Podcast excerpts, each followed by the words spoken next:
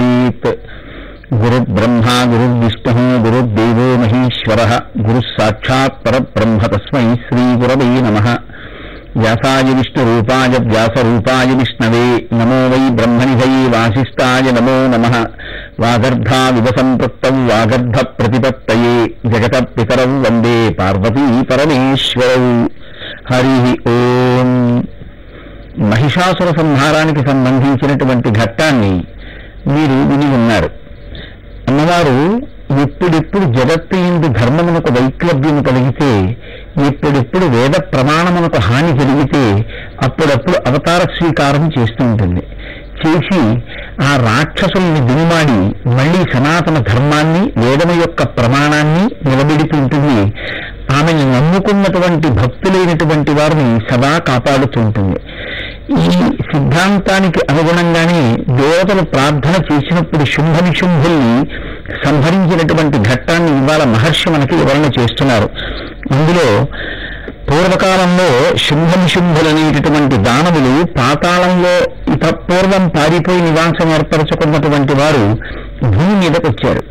వచ్చి వారు ఒకే ఆసనం మీద కూర్చుని పావన పుష్కర తీర్థమునందు నీరు ఆహారము రెండిటిని విడిచిపెట్టి బ్రహ్మగారి కోసమని ఘోరమైనటువంటి తపస్సుని ప్రారంభం చేశారు.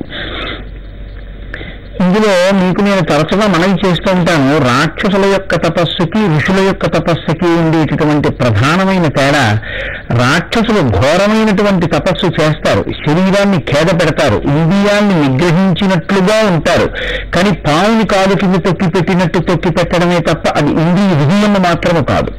అటువంటి స్థితిలో చిట్ట చివరికి ఈశ్వరుడు ప్రత్యక్షమైన తర్వాత వారు ఎప్పుడు కోరుకున్నా ఏది కోరుకుంటారంటే భోగాపేక్షతో ఉంటారు. కాబట్టి ఆ భోగమును అనుభవించడానికి ఈ శరీరం ఉండాలి, కాబట్టి ఈ శరీరం మరణించకుండా ఉండాలని అడుగుతుంటారు. అది పూర్తి అజ్ఞానంతో తమోగుణంతో కూడుకున్నటువంటి తపస్సుగా ఉంటుంది. అందుకే రాక్షసులు ఎక్కడ తపస్సు చేసినా బ్రహ్మగారు ప్రత్యక్షమైనప్పుడు అడిగేటటువంటి వరం ఒకే ఒక్కటి ఉంటుంది, నేను ఈ శరీరంతో శాశ్వతంగా ఉండాలి, మరణం అన్నది రాకూడదు. అసలు దేనికి మరణం లేదో అది ఆత్మయ్యి ఉంది.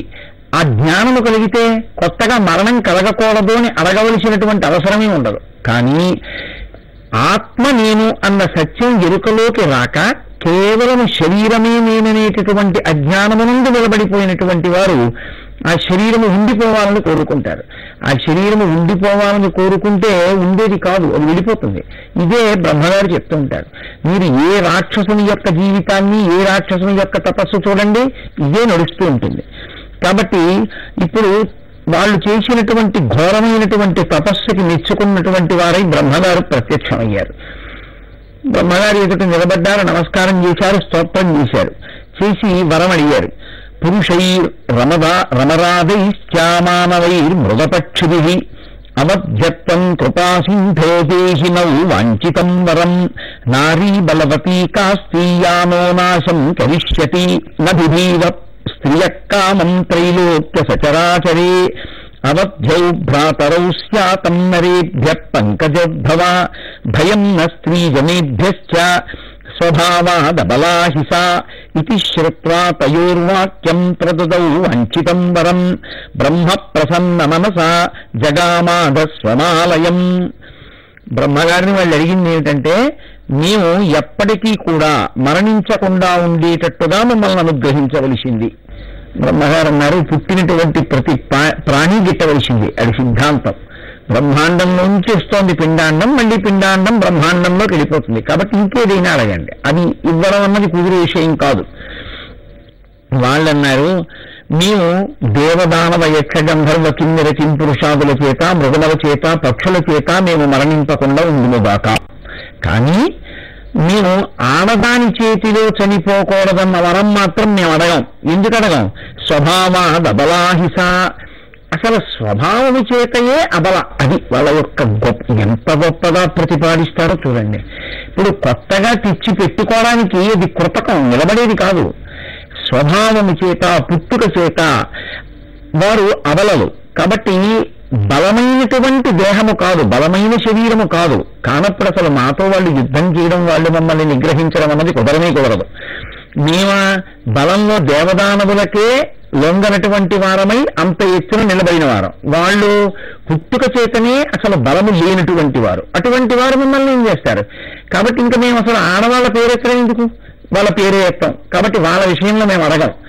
వాళ్ళు అడగకుండా ఊరుకుంటే వేరు, కానీ ప్రత్యేకించి ప్రస్తావన చేసి ఇంత పనికి మాలినది ఆడది అన్నట్లుగా మాట్లాడడం వాళ్ళకి స్త్రీ అనబడేటటువంటి స్వరూపమునందే ఎంత తునీకార భావం ఉన్నది అన్నది వ్యక్తమవుతుంటుంది. మహిషాసురుడికున్నా అదే ప్రకృతి, శుంభులకున్నా ఇదే ప్రకృతి. కాబట్టి ఇప్పుడు అదే వరాన్ని ఆవిడ కృప చేసింది, చతుర్ముఖ బ్రహ్మగారు కృప చేశారు. తప్పకుండా మీరు స్త్రీ చేతిలో మరణిస్తారు తప్ప ఇంకెవరి చేతిలోనూ మరణించరు. అంటే ఒక రకంగా అజ్ఞానం చేత అబలా అనుకున్నటువంటి ఆడది సబలగా కూడా నిలబడగలదు అని నిరూపించగలిగినటువంటి ఘట్టం ఏర్పడినప్పుడు వీళ్ళిద్దరూ మరణించడం జరుగుతుంది. మనం శుంభనిశుంభవద మహిషాసురవధ చదివినప్పుడు ఏ నిర్ణయానికి రావాల్సి ఉంటుంది? మనమంత తేలిగ్గా అబలా అనడానికి వీలు లేదు, వాళ్ళు సబలులే అనేటటువంటి విషయాన్ని మనం నమ్మవలసి ఉంటుంది. కాబట్టి ఇప్పుడు రక్తబీజుడు అనేటటువంటి వాడు మహిషాసురుడికి తండ్రిగా ఒకప్పుడు ఉన్నటువంటి వ్యక్తి చితిమంటలలో కాలిపోయి ఇంకా తన కుమారుని యందు ఉండిపోయినటువంటి భ్రాంతి చేత రక్తబీజుడిగా జన్మించాడు. దేహాద్రుజిర సంపాతస్తస్య శస్త్రాహతస్య చ జాయతే చ యదా భూమా వ్యుత్పద్యంతే శనేకశః తాదృశాః పురుషాః క్రూరా బహవః శస్త్రపాణయః సంభవంతి తదాకారాస్తద్రూపాస్తపరాక్రమ యుద్ధం పునస్తే కుర్వంతి పురుషా రక్త సంభవా అతస్సోపి మహావీర్య సంగ్రామే తీవ దుర్జయ అవధ్య సర్వభూతానాం రక్తబీజో మహాసుర. వీళ్ళకి తోడు అగ్నికి వాయువు తోడైనట్టు ఇంకొక ఆయన తోడయ్యాడు, రక్తబీజుడు. ఈయన యొక్క గొప్పతనం ఏంటి? నేను మహిషాసుర వధలో మీతో మనవి చేశాను. ఈయన్ని చంపడం కాదు, అసలు ఈయన మీదకి ఎవరైనా అస్త్రం కాని శస్త్రం కాని ప్రయోగిస్తే దానివల్ల ఆయన దేహమునకు ఏదైనా గాయం అయితే ఆ గాయంలోంచి స్రవించేటటువంటి నిప్పుటి యొక్క బిందువులు భూమి మీద ఎన్ని పడతాయో అంతమంది ఆయనతో సమానమైన బలమున్న రాక్షసులు పుడుతూ ఉంటారు. కాబట్టి ఆయన్ని చంపడానికి ప్రయత్నిస్తే ఆయన లాంటి రాక్షసులు చాలామంది పడతారు. కాబట్టి ఇంత భయంకరమైనటువంటి పరాక్రమం కలిగినటువంటి క్రూరుడైన రక్తబీజుడు కూడా శుంభనిశుంభులకి తోడయ్యాడు. ఇప్పుడు వెంటనే వాళ్ళు చేసే పని ఏంటి? స్వర్గాన్ని ఆక్రమిస్తారు, దేవేంద్రుణ్ణి పదవీచ్యుతుణ్ణి చేస్తారు. మీకు నేను ఎన్నో పర్యాయములు మనవి చేశాను దేవీ భాగవతం చెప్తున్నప్పుడు. లోపల ఉండేటటువంటి మంచి గుణములే దేవతలు, లోపల ఉండేటటువంటి చెడ్డ గుణములే రాక్షసులు. పూర్తిగా దేవతలు ఉండడం కుదరదు, పూర్తిగా రాక్షసులు ఉండడం కుదరదు. కానీ దేవతలని రాక్షసులు ఓడించి రాక్షసులు కానీ ఆక్రమించి సింహాసనం మీద కూర్చునుంటే అటువంటి వ్యక్తి సమాజంలో ఉండడం వల్ల ఏర్పడేటటువంటి పరిణామం ఏమిటంటే సమాజమంతా పీడ పొందుతుంది. లోపల ఉన్నటువంటి దేవతలని సింహాసనం మీద కూర్చోబెట్టి రాక్షసులు ప్రయత్నం చేసినా విఫలమైపోతున్న స్థితిలో కనీసం ఉండగలిగితే ఆ వ్యక్తి వల్ల సమాజానికి ప్రయోజనం ఉంటుంది. ఎప్పుడైతే శుంభనిశుంభులు దేవేంద్రుని సింహాసనం నుంచి తొలగించి తాము సింహాసనం మీద కూర్చున్నారో, రాక్షసులు సింహాసనం మీద కూర్చున్నారో, ఆ సమాజమునకు శాంతి ఉండదు. వాళ్ళ చేత పరిపాలింపబడినప్పుడు వాళ్ళు లోభము చేత ఇతరమైనటువంటి దుర్గుణముల చేత ఆవహింపబడి ఉంటారు. తత్కారణము వలన వారి ప్రవర్తన ఎప్పుడూ కంటకప్రాయంగానే ఉంటుంది, ఇతరులకు బాధ కల్పించేదిగానే ఉంటుంది. అందుకని వారు దేవతలందరినీ ఓడించారు. ఇప్పుడు ఆ దేవతలందరూ తమ తమ స్థానాలను విడిచిపెట్టేశారు. విడిచిపెట్టి దూరంగా ఎక్కడో అరణ్యాల్లో పర్వతాల్లో గుహల్లో తలదాచుకున్నారు. ఎంతకాలం ఇలా ఉంటారు? శుంభనిశుంభులు కొన్ని వేల సంవత్సరములు పరిపాలన చేస్తున్నారు. వాళ్ళు ఆలోచించారు, ఈయన్ని సంహరించడం మన వలన కాదు. ఎందుచేత అంటే ఈయన ఎవ్వరి చేత సంహరింపబడకుండా వరం కోరి ఉన్నాడు. కాబట్టి ఇప్పుడు ఈయన సంహరింపబడాలంటే ఒక్కడే సంహరించాలి, ఆడది సంహరించాలి. ఆడది అంటే ఎవరో పడితే వాళ్ళు వెళ్ళి సంహరించేయడం కుదురుతుందా? నరవానరములను అడగలేదు కనుక రావణుడు ఎవరో ఓ కోతి ఓ మనిషి వెళ్ళి సంహరించేయడం కుదురుతుందా? అవతలవాడి పరాక్రమాన్ని బట్టి ఆయన్ని ఢీకొట్టగలిగినటువంటి పరాక్రమశాలి తత్తుల్యమైనటువంటి శౌర్యము ఉన్నటువంటి వాళ్లే సంహరించాలి. కాబట్టి ఇప్పుడు వాళ్ళు ఎవరిని ఆశ్రయించాలి? మళ్ళీ పరాశక్తిని ఆశ్రయించాలి. కాబట్టి వాళ్ళందరూ చండికాదేవిని ప్రార్థన చేశారు. చండికాదేవి అన్న మాట దేవీ భాగవతంలో తరచుగా వినపడుతుంటుంది. ఇది ఘోర అఘోర రూపముల యొక్క కలయిక. చిండిక అన్న మాట చిడి కోపమే, ఇది చిండిహి. చాలా కోపంతో ఉన్నటువంటి అమ్మవారి పేరు చిండి. మీకు నేను ఒక ఉదాహరణ చెప్తాను. చిండికాదేవికి నమస్కారం చేయడమే అయ్యి బాబాయ్ ఆవిడ కోపంతో ఉంటుంది కదండి అంటారు. కాదు, నేను మీకు ఒక ఉదాహరణ చెప్తాను. పిల్లవాడు సరిగా చదవట్లేదు, పాఠశాలకు వెళ్ళటం లేదు, ఎవరో స్నేహితులతో కలిసి ఎక్కడో ఆడుకుంటున్నాడు. రోజు నేను పాఠశాలకు వెళ్ళొచ్చానమ్మా చదువుకుంటున్నానని చెప్తున్నాడు. ఒక రోజున అమ్మ దేవాలయానికి వెళుతుంటే ఆ పాఠశాలలో పిల్లలకి పాఠం చెప్పేటటువంటి ఉపాధ్యాయుడు కూడా కనపడ్డాడు. అమ్మ మీ పిల్లవాడు పాఠశాలకు రావట్లేదు, వాడు వచ్చి నెలనాళ్ళయింది, వాడు ఇంటి దగ్గర బయలుదేరుతున్నాడని తెలిసింది స్నేహితులను అడిగితే, కానీ వాడు ఏటి వద్దున ఆటలు ఆడుకుంటున్నాడు, వాడు రావట్లేదు ఉంది అన్నారు ఆ ఉపాధ్యాయుడు. తల్లి ఇంటికి వచ్చింది. ఆ పిల్లవాడిని చూడగానే ఎలా బడికి వెళ్ళావా అంది. అయ్యో అదేంటమ్మా వెళ్ళొచ్చానుగా అన్నాడు. ఇప్పుడు ఆ తల్లికి ఎంత కోపం వస్తుంది, చాలా కోపం వచ్చి పిల్లాన్ని పట్టుకుని వాడిని గురించి వీపు మీద అదే పనిగా 4 దెబ్బలు వేస్తుంది. ఇప్పుడు ఒక్క మాట చెప్పండి నాకు, అలా దెబ్బలు కొడుతున్నటువంటి అమ్మ క్రూరమైన స్వరూపమా, పిల్లవాణ్ణి బాగు చెయ్యాలనేటటువంటి తాపత్రయం లోపల ఉండడం వల్ల ప్రేమ కోపము చేత కప్పబడి ఆ పిల్లవాణ్ణి సంస్కరించేటటువంటి ప్రయత్నంలో ఉన్నటువంటి అమ్మ స్వరూపమా? కోపమునందు కూడా అమ్మయందు అంతర్లీనముగా ఉన్నది ప్రేమయే. అయినప్పుడు భయం ఎందుకు? కోపం ఎవరి మీద? దుష్ప్రవర్తన మీద. కోపం ఎవరి మీద? తప్పుడు మార్గంలో ఉన్న వాళ్ళ మీద. తప్పుడు మార్గంలో ఉన్నవారికి ఆవిడ చిండి, భక్తులైనటువంటి వారికి ఆవిడ అనుగ్రహ ప్రదాత, ఆవిడ పార్వతి, లక్ష్మి, సరస్వతి, శారద, సమస్తం. కాళికా స్వరూపాన్ని ఆరాధించినటువంటి రామకృష్ణ పరమహంస జ్ఞానాన్ని పొందలేదా? కాబట్టి అమ్మ ఈ స్వరూపంతో అమ్మవారిని ఆరాధించలేము అన్న మాట అనకూడదు. ఏ రూపంలో ఉన్నా మా అమ్మ అమ్మే. మా అమ్మ దుష్టుల మీద కోప్పడింది తప్ప నా మీద ఎందుకు కోప్పడుతుంది? బడికెళ్ళని పిల్లాన్ని అమ్మ కొట్టినట్టు దుష్టులైన వారిని నిగ్రహిస్తోందని తెలుసుకోవలసి ఉంటుంది. కాబట్టి చెడి కోపమే ఇది చెండిది. కోపంగా ఉన్న అమ్మవారి యొక్క స్వరూపమునకు చెండీదేవి అన్న పేరు వెనక ఉన్నటువంటి అంతరార్థం, ఆ తల్లి సమాజమును పాలు చేసి అధర్మమునందు ప్రవర్తించేటటువంటి వారిని నిగ్రహించేటటువంటి స్వరూపము కలిగినటువంటి తల్లి. ఇప్పుడు దేవతలకు ఎవరు కావాలి? ఆ చండీదేవే కావాలి. ఎందుకు కావాలి? వాళ్ళకి ఆవిడ ప్రసన్నమూర్తి, ఆవిడ అఘోర రూపం వాళ్ళ పట్ల. అవతల శుంభని శుంభులకి ఆవిడ ఘోర రూపం, వాళ్ళని సంహరిస్తుంది. కాబట్టి ఇప్పుడు దేవతలు ప్రార్థన చేశారు. నమో దేవి విశ్వేశ్వరి ప్రాణనాథే మదానంద రూపే సురానంద దేతే నమో దానవాంత ప్రదే మానవానామనేకార్థదే భక్తి గమ్యస్వరూపే నతే నామ సంఖ్యా నతే రూపమీ దృక్పథా కోపి వేదాది దేవస్వరూపే తమేవాపి సర్వేషు శక్తి స్వరూపా ప్రజా సృష్టి సంహార కాలే సదైవ స్మృతిస్వం ధృతిస్వం తమేవాసి బుద్ధిర్జరా తుష్టి పుష్టి ధృతి కాంతి శాంతి సువిద్యా సులక్ష్మీ గతి కీర్తి మేధా తమేవాసి విశ్వస్య బీజం పురాణం యదా యై స్వరూపై కరోషీహ కార్యం సురాణాం చ తేభ్యో గమామోద్యశాంత్యై క్షమాయోగ నిద్రా దయాత్వం వివక్ష స్థితా సర్వభూతేషు శక్తి స్వరూపై అని వాళ్ళు ప్రార్థన చేశారు. అమ్మా, ఈ లోకంలో ఎప్పుడెప్పుడు ధర్మము గతి తప్పుతుందో అప్పుడప్పుడు దాన్ని మళ్ళీ నిలబెట్టేటటువంటి స్వరూపము కలిగినటువంటి దానివి. సృష్టి కార్యం జరిగినా బ్రహ్మకార్యం సృష్టి చేయగలిగిన శక్తి స్వరూపం నీదే. శ్రీ మహావిష్ణువునందు స్థితిని నిర్వహించగలిగిన శక్తి స్వరూపానికి నువ్వే. హరుడు లోకాన్ని లయం చేసినా లయం చెయ్యగలిగినటువంటి హరుని యొక్క అంతర్లీనమైన శక్తిగా ఉండేదానికి నువ్వే.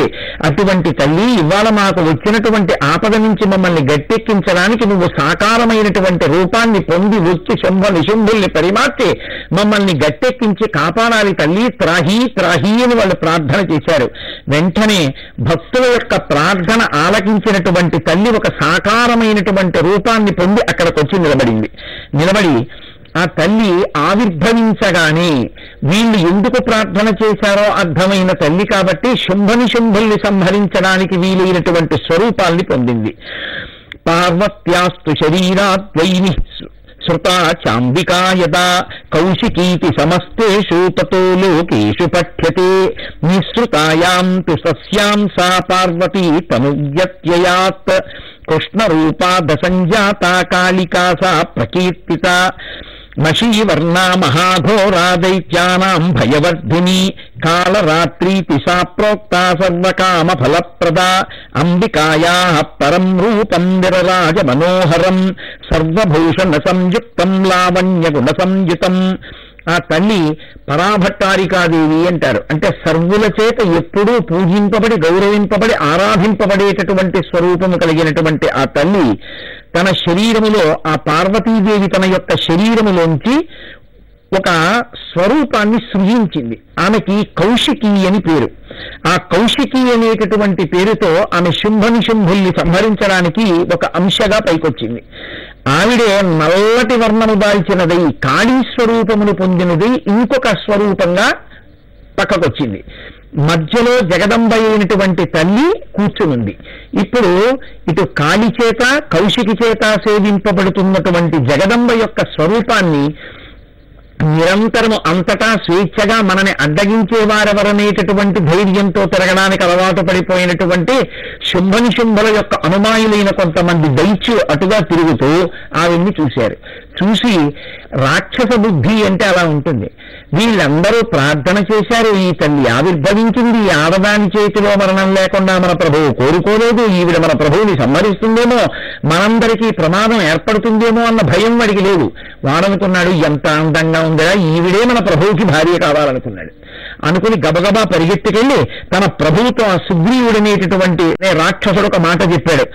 అయ్యా, నువ్వు అనేకమైనటువంటి రత్నాల్ని తీసుకొచ్చావు, ఇంద్రుణ్ణి కొట్టి పట్టుకొచ్చావు, వరుణుణ్ణి కొట్టి పట్టుకొచ్చావు, దేవలోకాన్ని కొట్టి పట్టుకొచ్చావు, ఎన్నో అపురూపమైనటువంటి వస్తువులన్నిటినీ తీసుకొచ్చి ఇంట్లో పెట్టావు. ఎన్ని గొప్ప గొప్ప వస్తువులను తెచ్చి ఇంట్లో పెట్టినా ఇంట్లో దీపం లేకపోతే ఆ వస్తువులన్నీ కనపడతాయా? వాటి శోభ తెలుస్తుందా? వాటి వైభవం ఏమో ప్రకాశిస్తుందా? అలా నీ ఇంట వాటి యొక్క వైభవాన్ని ప్రకాశింపచేయగలిగిన రత్నములకు రత్నమైన పెద్ద రత్నాన్ని నువ్వు తేవడంలో ఏమరపాటు చెందావు. అదిగో అటువంటి స్త్రీ ఇప్పుడే ఆవిర్భవించింది. నేను చూశాను, పక్కన కౌశికి, కాళీ అనబడేటటువంటి రెండు స్వరూపములు ఆవిడ్ని సేవిస్తున్నాయి. ఎంత సౌందర్య రాశియో! ఆమెని నీ భార్యగా పొందితే నీ జన్మ ధన్యం అవుతుంది, నీ తెచ్చినటువంటి రత్నాలకి పెద్ద రత్నం అవుతుంది అన్నారు. వెంటనే ఆయన మంత్రిని పంపించి తనని వివాహం చేసుకోవలసిందిగా అమ్మవారికి కబురు చేశాడు.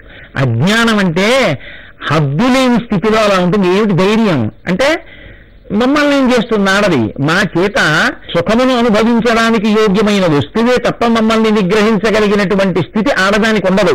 అది ఆయన యొక్క గర్వం. కాబట్టి ఇప్పుడు నేను వివాహం చేసుకుంటానని కబురు చేశాడు. అమ్మవారు మహిషాసుర మర్దనంలో మాట్లాడినట్టుగా మాట్లాడలేదు. ఇక్కడ ఒక చిన్న చమత్కారం చేసింది.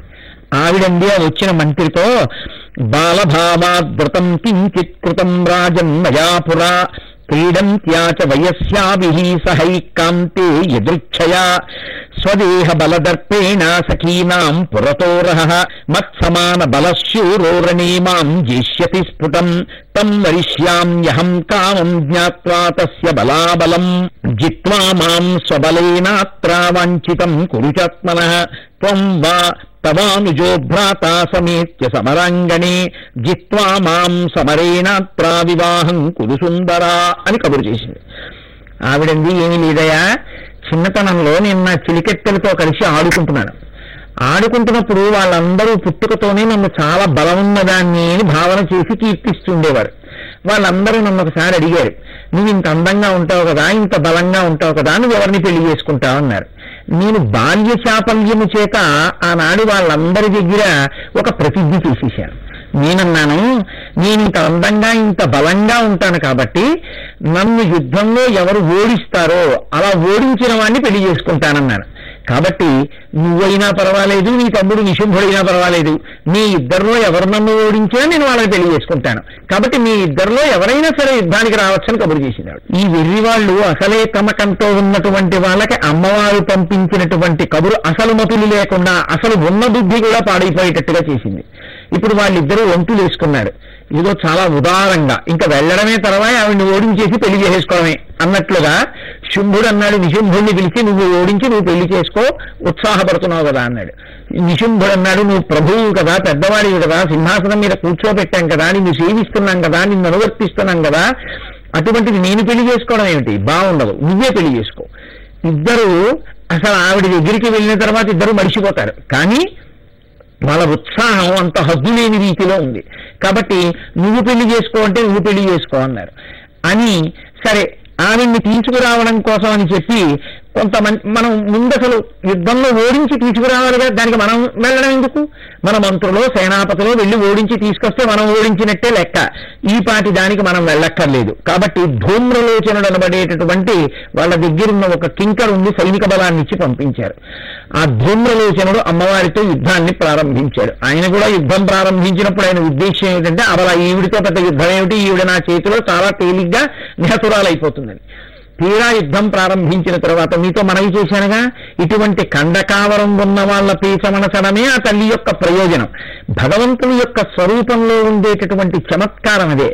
ఆయన ఎంత ఉన్నాడో అన్నది మీరు ఆలోచించకూడదు, ఎంత ఉన్నా అంతటా ఉన్నది అందులో ఉంటుంది.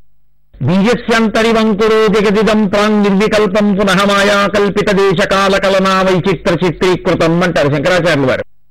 ఒక మర్రి చెట్టుకి ఆ మర్రి చెట్టు ఏర్పడడానికి కావలసినటువంటి వ్యూహమంతా ఇందులో ఉంది, చిన్న మర్రి గింజలో ఉంది. ఒక నువ్వు గింజలో ఏమున్నాయి, అన్ని నువ్వు గింజలు ఉన్నాయి. ఎలా ఉన్నాయి, ఒక నువ్వు గింజను పట్టుకెళ్ళి మీరు పాచారనుకోండి, ఒక నువ్వు చెట్టు వచ్చింది, అందులోంచి ఇన్ని నువ్వులు వచ్చాయి, ఇన్ని నువ్వులు మళ్ళీ వేశారు, అన్ని నువ్వులు వచ్చాయి, అన్ని నువ్వులు వేశారు, అన్ని నువ్వులు వచ్చాయి, మళ్ళీ వేశారు. అది ఎంత అని చెప్పడానికి వీలు లేనన్ని నువ్వులు ఏర్పడతాయి. ఒక్క నువ్వు గింజలోంచి ఇన్ని నువ్వులు రాగలిగితే పరమేశ్వరుడు ఏ రూపంలో ఉంటే మాత్రం అనంతమైనటువంటి ఆయన శక్తి ఆయనది విడిచిపెట్టి ఉంటుంది. అది ఎప్పుడూ ఆయనతోనే ఉంటుంది, ఆయనలోనే ఉంటుంది, వ్యూహంగా ఉంటుంది, అది ఆయన్ని విడిచిపెట్టి ఉండదు. కాబట్టి శక్తి స్వరూపిణి అయినటువంటి అమ్మవారు పైకి అలా కనపడినా ఆ తల్లికి యుద్ధం చేయడంలో పెద్ద విశేషమేముంటుంది? ఎంతమంది వెళ్ళనివ్వండి అది పెద్ద విశేషమేం కాదు, వాళ్ళని సంహారం చేస్తుంది. కాబట్టి ఇప్పుడు ముందు ధూమ్రలోచనుడు వెళ్ళాడు. వెళ్ళినటువంటి ధూమ్రలోచనుడు అమ్మవారితో కొంతసేపు యుద్ధం చేశాడు. యుద్ధంలో అబ్బో ఈవిడ చాలా బాగా యుద్ధం చేస్తోందనేటటువంటి పట్టుదల క్రమక్రమంగా తన ప్రాణాన్ని తాను రక్షించుకోవాలనేటటువంటి స్థితికి జారిపోయింది. మొట్టమొదట్లో ఈవిని పట్టుకోవడం తేలికనుకుంటారు, తర్వాత ఆవిడ యొక్క యుద్ధ వ్యగ్రతని, ఆవిడికి యుద్ధంలో ఉన్నటువంటి నైపుణ్యాన్ని చూస్తే అసలు ఈ యుద్ధంలోంచి మనం బతికి బయటపడితే చాలన్న స్థితి వచ్చింది. ఇప్పుడు ఆ స్థితిలో ప్రాణాలకి తెగించి పోరాడాడు. ఆవిడ యొక్క ఆవిర్భావమే ఇటువంటి రాక్షసుల్ని సంహరించడానికి, కాబట్టి ధూమ్రలోచనుల్ని సంహరించింది. తర్వాత నిశుంభుడు వెళ్ళాడు. నిశుంభుడు వెళ్ళినా యుద్ధానికి ఇదే మాట మాట్లాడతాడు అమ్మవారితోటి. ఆ నిశుంభుడు కూడా అమ్మవారి చేతిలో హతుడైపోయాడు. తర్వాత శుంభుడు వెళ్ళాడు. ఆ శుంభుడు కూడా అమ్మవారి చేతిలో హతుడైపోయాడు. ఈ విధంగా శుంభ నిశుంభులు హతులైపోయారు. ఈ శుంభ నిశుంభుల కన్నా ముందు చాలా భయంకరమైనటువంటి వ్యక్తి, మరణించవలసిన వ్యక్తి, అసలు శుంభ నిశుంభ వధలో చాలా గొప్ప పాత్ర పోషించినటువంటి వారు రక్తబీజుడు. రక్తబీజుడి మీద యుద్ధం చేస్తున్నప్పుడు సమస్త దేవతల యొక్క అంశాలు వచ్చాయి. ఇంద్రుని యొక్క శక్తి అయిన ఇంద్రాణి వచ్చింది, అలాగే వరుణుడి శక్తి వచ్చింది, వాయుదేవుడి శక్తి వచ్చింది, శంకరుడి శక్తి వచ్చింది, విష్ణువు యొక్క శక్తి వచ్చింది, బ్రహ్మగారి శక్తి వచ్చింది, అందరూ ఆయా శక్తులన్నీ వచ్చి యుద్ధం చేశాయి. దేవతా శక్తులన్నీ ఎంతమంది యుద్ధం చేసినా వాడి శరీరాన్ని చెనకినంత మాత్రం చేత శరీరంలోంచి కింద పడినటువంటి రక్త బిందువులలోంచి మళ్ళీ వాడు ఎంత శక్తివంతుడో అంత శక్తివంతులైనటువంటి రాక్షసులు ఉద్భవించి యుద్ధం చేస్తూనే ఉన్నారు. దేవతలు పడగొట్టిన కొద్దీ ఇంకా రాక్షసుల యొక్క బలం పెరిగిపోతుంది. చూసింది అమ్మవారు, ఓ ఇలా యుద్ధం జరిగినంతసేపు అనేక మంది రక్తబీజులు పుడుతూ ఉంటారు. కాబట్టి ఇప్పుడు కాళికాదేవిని ఆవిడ చాముండా అని పిలిచింది. ఓ చాముండా, ఈ రక్తబీజుల్ని వధించడానికి నేను చక్రప్రయోగం చేసినప్పుడు ఈయన శరీరంలోంచి కారిపోతున్నటువంటి రక్తం నేల మీద పడి బిందువులుగా పడితే అందులోంచి తిరిగి మళ్ళీ అనంతమైన రక్తబీజులు పుడుతున్నారు. కాబట్టి వాళ్ళు పుట్టకుండా ఉండాలంటే నువ్వు పెద్ద నాలుకను జాతి ఆ శరీరంలోంచి కింద పడుతున్న నెత్తుటిని యథాతథంగా తాగేసేయి, ఆయన శరీరాన్ని తరుగుతున్నప్పుడు ఆ మాంసాన్ని తినేసేయి, ఇంకప్పుడు రక్తబీజులు పుట్టరు. భయంకరమైన స్వరూపంతో వికటాట్టహాసం చేస్తూ పెద్ద నాలుకను జాపి రక్తబీజులు పుట్టకుండా నెత్తురు తాగి మాంసం తిని ఆ రోజున రక్తబీజుని యొక్క వధ చేసింది. అమ్మవారు ఉగ్రంగా కనపడింది ఎవరికి? రాక్షసులకి. మన పట్ల ఆవిడ సర్వదా కారుణ్యమూర్తి, పరమరక్షకురాలు. ఇంత గొప్ప యుద్ధం చేసి మేము మరణించమనుకుని స్త్రీల పట్ల చాలా చిన్న చూపుతో ప్రవర్తించినటువంటి రాక్షసులందరినీ కూడా ఆనాడు జగదంబ, చాముండా, కాళీ, మిగిలినటువంటి దేవతాకాంతల యొక్క సహాయంతో, దేవతల యొక్క శక్తి స్వరూపాల యొక్క సహాయంతో సంహరించి మనందరం సంతోషంగా ఉండేటట్టుగా చేసింది.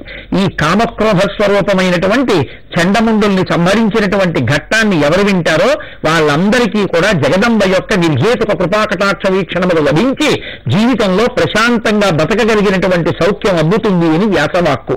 కాబట్టి ఈ రోజున మనం చండముండాసుర వధం చెప్పుకున్నాం. రేపటి రోజున మరొక అద్భుతమైనటువంటి ఘట్టాన్ని స్పృశిస్తాను. మంగళాశాసనపరైహిమదాచార్య పరోగణై సందైస్తపూర్వైరాచార్యై సత్కృతాయాస్తు మంగళం. మంగళం కోసలేంద్రాయ మహనీయ గుణాత్మనే చక్రవర్తి తనూజాయ సర్వభౌమాయ మంగళం. ఉమాకాంతాయ కాంతాయ కామితార్థప్రదాయిని శ్రీగిరీశాయ దేవాయ మల్లినాథాయ మంగళం. సర్వం శ్రీ ఉమామహేశ్వర పరబ్రహ్మార్పణమస్తు. స్వస్తి.